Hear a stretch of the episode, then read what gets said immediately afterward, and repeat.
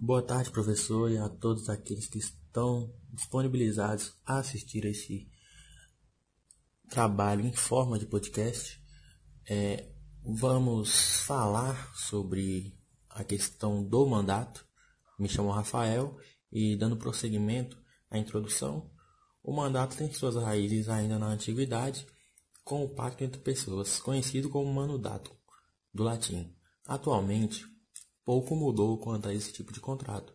O mandato está disposto entre os artigos seiscentos e cinquenta e três e seiscentos e noventa e dois do Código Civil, e sua existência dá-se em função da complexidade da vida em sociedade e a necessidade multidinâmica para gerenciar interesse que por, sua, que por vezes é impossível de ser exercida por uma só pessoa.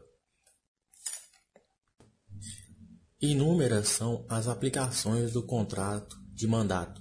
Historicamente, recebeu esse nome por derivação de mandato, que simbolizava o gesto de dar-se as mãos, que era prova do consentimento das partes para a realização do contrato. Segundo Pamplona e Gonçalves, o termo mandato pode assumir diversos significados, pois designa ora o poder conferido pelo mandante, ora o contrato celebrado, ora o título deste contrato, de quem é sinônimo de procuração. Os elementos subjetivos que compõem as partes são o mandante, que é quem confere os poderes e, assim sendo, é representado, e o mandatário, que é o representante.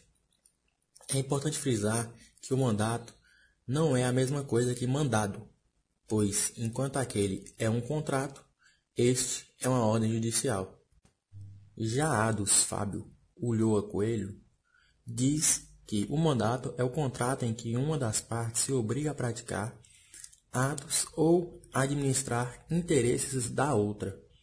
É contrato de serviço porque o mandatário contrai por ele obrigação de fazer, de que é credor o mandante, ao obrigar-se, em suma, a praticar atos ou administrar interesses.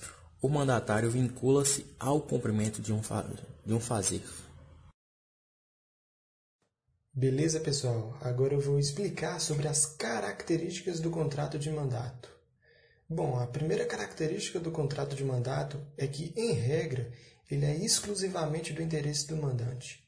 Por isso, as obrigações que contém des- dentro desse contrato são apenas para uma das partes realizar, que será o mandatário, né? Ou seja, ele é um contrato unilateral. Porém, a segunda característica, vemos que o contrato também pode ser bilateral, quando ele gera obrigações recíprocas. Por exemplo, quando uma das cláusulas, o mandatário tem o direito de ser remunerado. Portanto, o contrato ele será gratuito quando for unilateral e oneroso quando for bilateral. A terceira característica é que esse tipo de contrato ele é personalíssimo. Ou seja, as obrigações que o mandatário deve cumprir não podem ser transmitidas a quem não foi confiado, salvo se for expresso em contrato. A quarta característica do contrato de mandato é que ele não precisa de ser formal, né? Não precisa ter formalidades, não precisa ser solene. É, ele pode ser criado livremente, salvo se quando for algo determinado em lei, uma forma específica de criação desse contrato. A quinta característica é que esse contrato ele é consensual, ou seja, depende do acordo de vontade das duas partes. E a última característica é que ele é um contrato preparatório. O que, que seria isso? Ele vai servir de instrumento para um negócio futuro. Procuração no contrato de mandato. O advogado tem uma procuração específica para que ele possa, então, exercer os poderes em face da parte processual. Essa procuração chama-se procuração ad judicia, que está presente no artigo cento e quatro do Código de Processo Civil, que diz que é um instrumento que habilita o advogado a praticar em nome da parte todo e qualquer ato processual, como ajuizar a ação, contestar, reconvir ou pôr embargos do devedor, etcétera. Entretanto, há uma exceção, que é receber citação, confessar, reconhecer a procedência do pedido, transigir, desistir, renunciar ao direito sobre que se fundação, receber, dar quitação e firmar compromisso e assinar declaração de hipossuficiência. Porém, no artigo cento e cinco, Estabelece que para tais atos serem praticados, exige que o advogado tenha poderes especiais expressos no instrumento de mandato. Voltando ao artigo cento e quatro, vale ressaltar que o advogado não pode postular em juízo sem procuração, salvo para evitar preclusão, decadência ou prescrição, ou para praticar ato considerado urgente. Nessas hipóteses, o advogado pode postular e tem prazo de quinze dias prorrogáveis por igual período para apresentar a procuração. Porém, vale ressaltar que o juiz que irá determinar se o prazo será prorrogado ou não.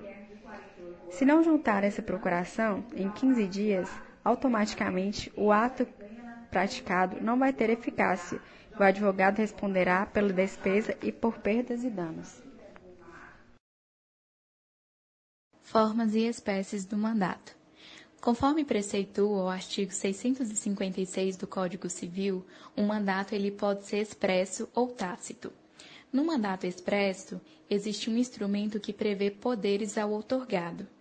Já o mandato tácito é aquele em que a prática de atos presume a concessão de poderes ao outorgado. Quanto à forma de celebração, um mandato pode ser verbal, quando não exige a forma escrita, ou ele pode ser escrito, quando é feito por um instrumento particular ou público. Quando forem múltiplos os sujeitos, um mandato pode ser conjunto, quando os mandatários atuam conjuntamente, solidário, os mandatários podem agir de forma isolada, fracionário, a ação de cada mandatário vai estar delimitada no instrumento, e sucessivo, um mandatário age na falta do outro. Quanto ao número de negócios em que o mandatário pode atuar, esses podem ser classificados em gerais ou especiais. Os mandatos em termos gerais são entendidos como os que outorgam poderes genéricos de administração. Já os mandatos em termos especiais, eles estão restritos a atos ou negócios especificados no mandato. Quanto à esfera de atuação do mandatário, pode ser extrajudicial, quando se dá fora do âmbito judicial, ou judicial, quando a defesa dos interesses do mandante ocorre no espaço jurídico. Objeto de mandato. Segundo o ensinamento de Rodolfo Pamplona e Pablo Stolz, pode ser objeto de contrato quase todos os atos da vida civil, ficando restrito apenas àqueles atos que, por sua natureza, não é compatível com a representação, dando que existe a intervenção pessoal do mandante, como, por exemplo, nos testamentos, e ainda aqueles atos que não são personalíssimos. Sobre a aceitação do mandato, tal como todo contrato para ser válido, é necessária a aceitação, trata, aceitação. E se tratando do contrato de mandato, aplica-se o princípio da liberdade das formas. Estabelece isso no artigo seiscentos e cinquenta e nove do Código Civil, que a aceitação do mandato pode ser tácita e resulta no começo da execução. Quanto a isso, é falado que, para ela ser tácita, o silêncio do mandatário e a não devolução imediata da procuração são sinais de aceitação, especialmente da parte dos profissionais e advoga- dos, como advogados, despachantes, comissários e agentes, e etcétera. Limites da atuação do mandatário. De acordo com o artigo seiscentos e sessenta e dois do Código Civil, os atos praticados por quem não tenha mandato ou tenha sem poderes suficientes são ineficazes em relação àquele em cujo nome foram praticados, salvo se este os ratificar. A ratificação há de ser expressa ou resultar de ato inequívoco e retrogirar a data do ato. Assim sendo, em regra, o limite da atuação é o que não excede os poderes outorgados, e tudo que excede esse limite poderá ser impugnado caso o mandante não decida ratificá-lo. Enfatizando o que foi dito, pode o mandante, portanto, impugnar o ato fundamentalmente ou optar por ratificá-lo. A ratificação, como visto, pode ser expressa ou tácita, resultando esta o ato inequívoco que demonstre a vontade do mandante em cumprir o negócio realizado em seu nome pelo mandatário. Com efeito, o artigo seiscentos e sessenta e cinco do Código Civil imprime que o mandatário que exceder os poderes do mandato ou proceder contra ele será considerado mero gestor de negócios enquanto o mandante lhe não ratificar os atos.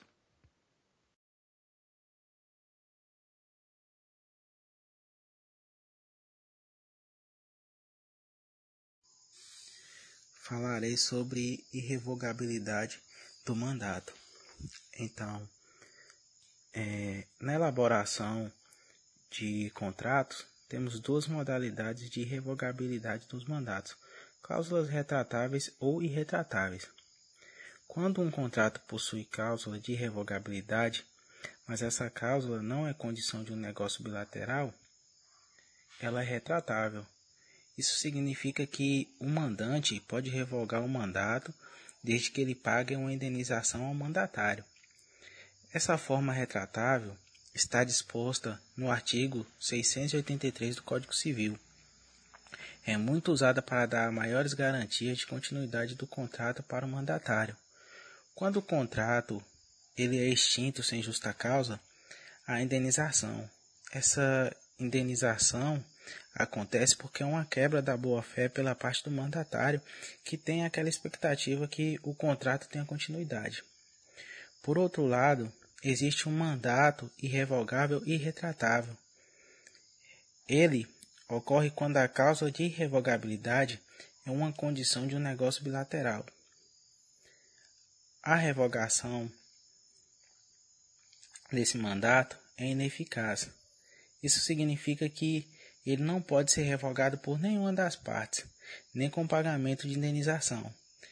A ideia principal desse tipo de cláusula é permitir que o mandatário exerça um direito que usualmente ele dep- dependeria de seus mandantes para poder exercer. Com isso, podemos perceber que as cláusulas de irrevogabilidade de contrato, elas possuem o objetivo de trazer mais segurança para as partes do contrato. As cláusulas de irrevogabilidade de mandato, elas permitem a construção de vários arranjos negociais que se combinam com a criatividade dos empreendedores.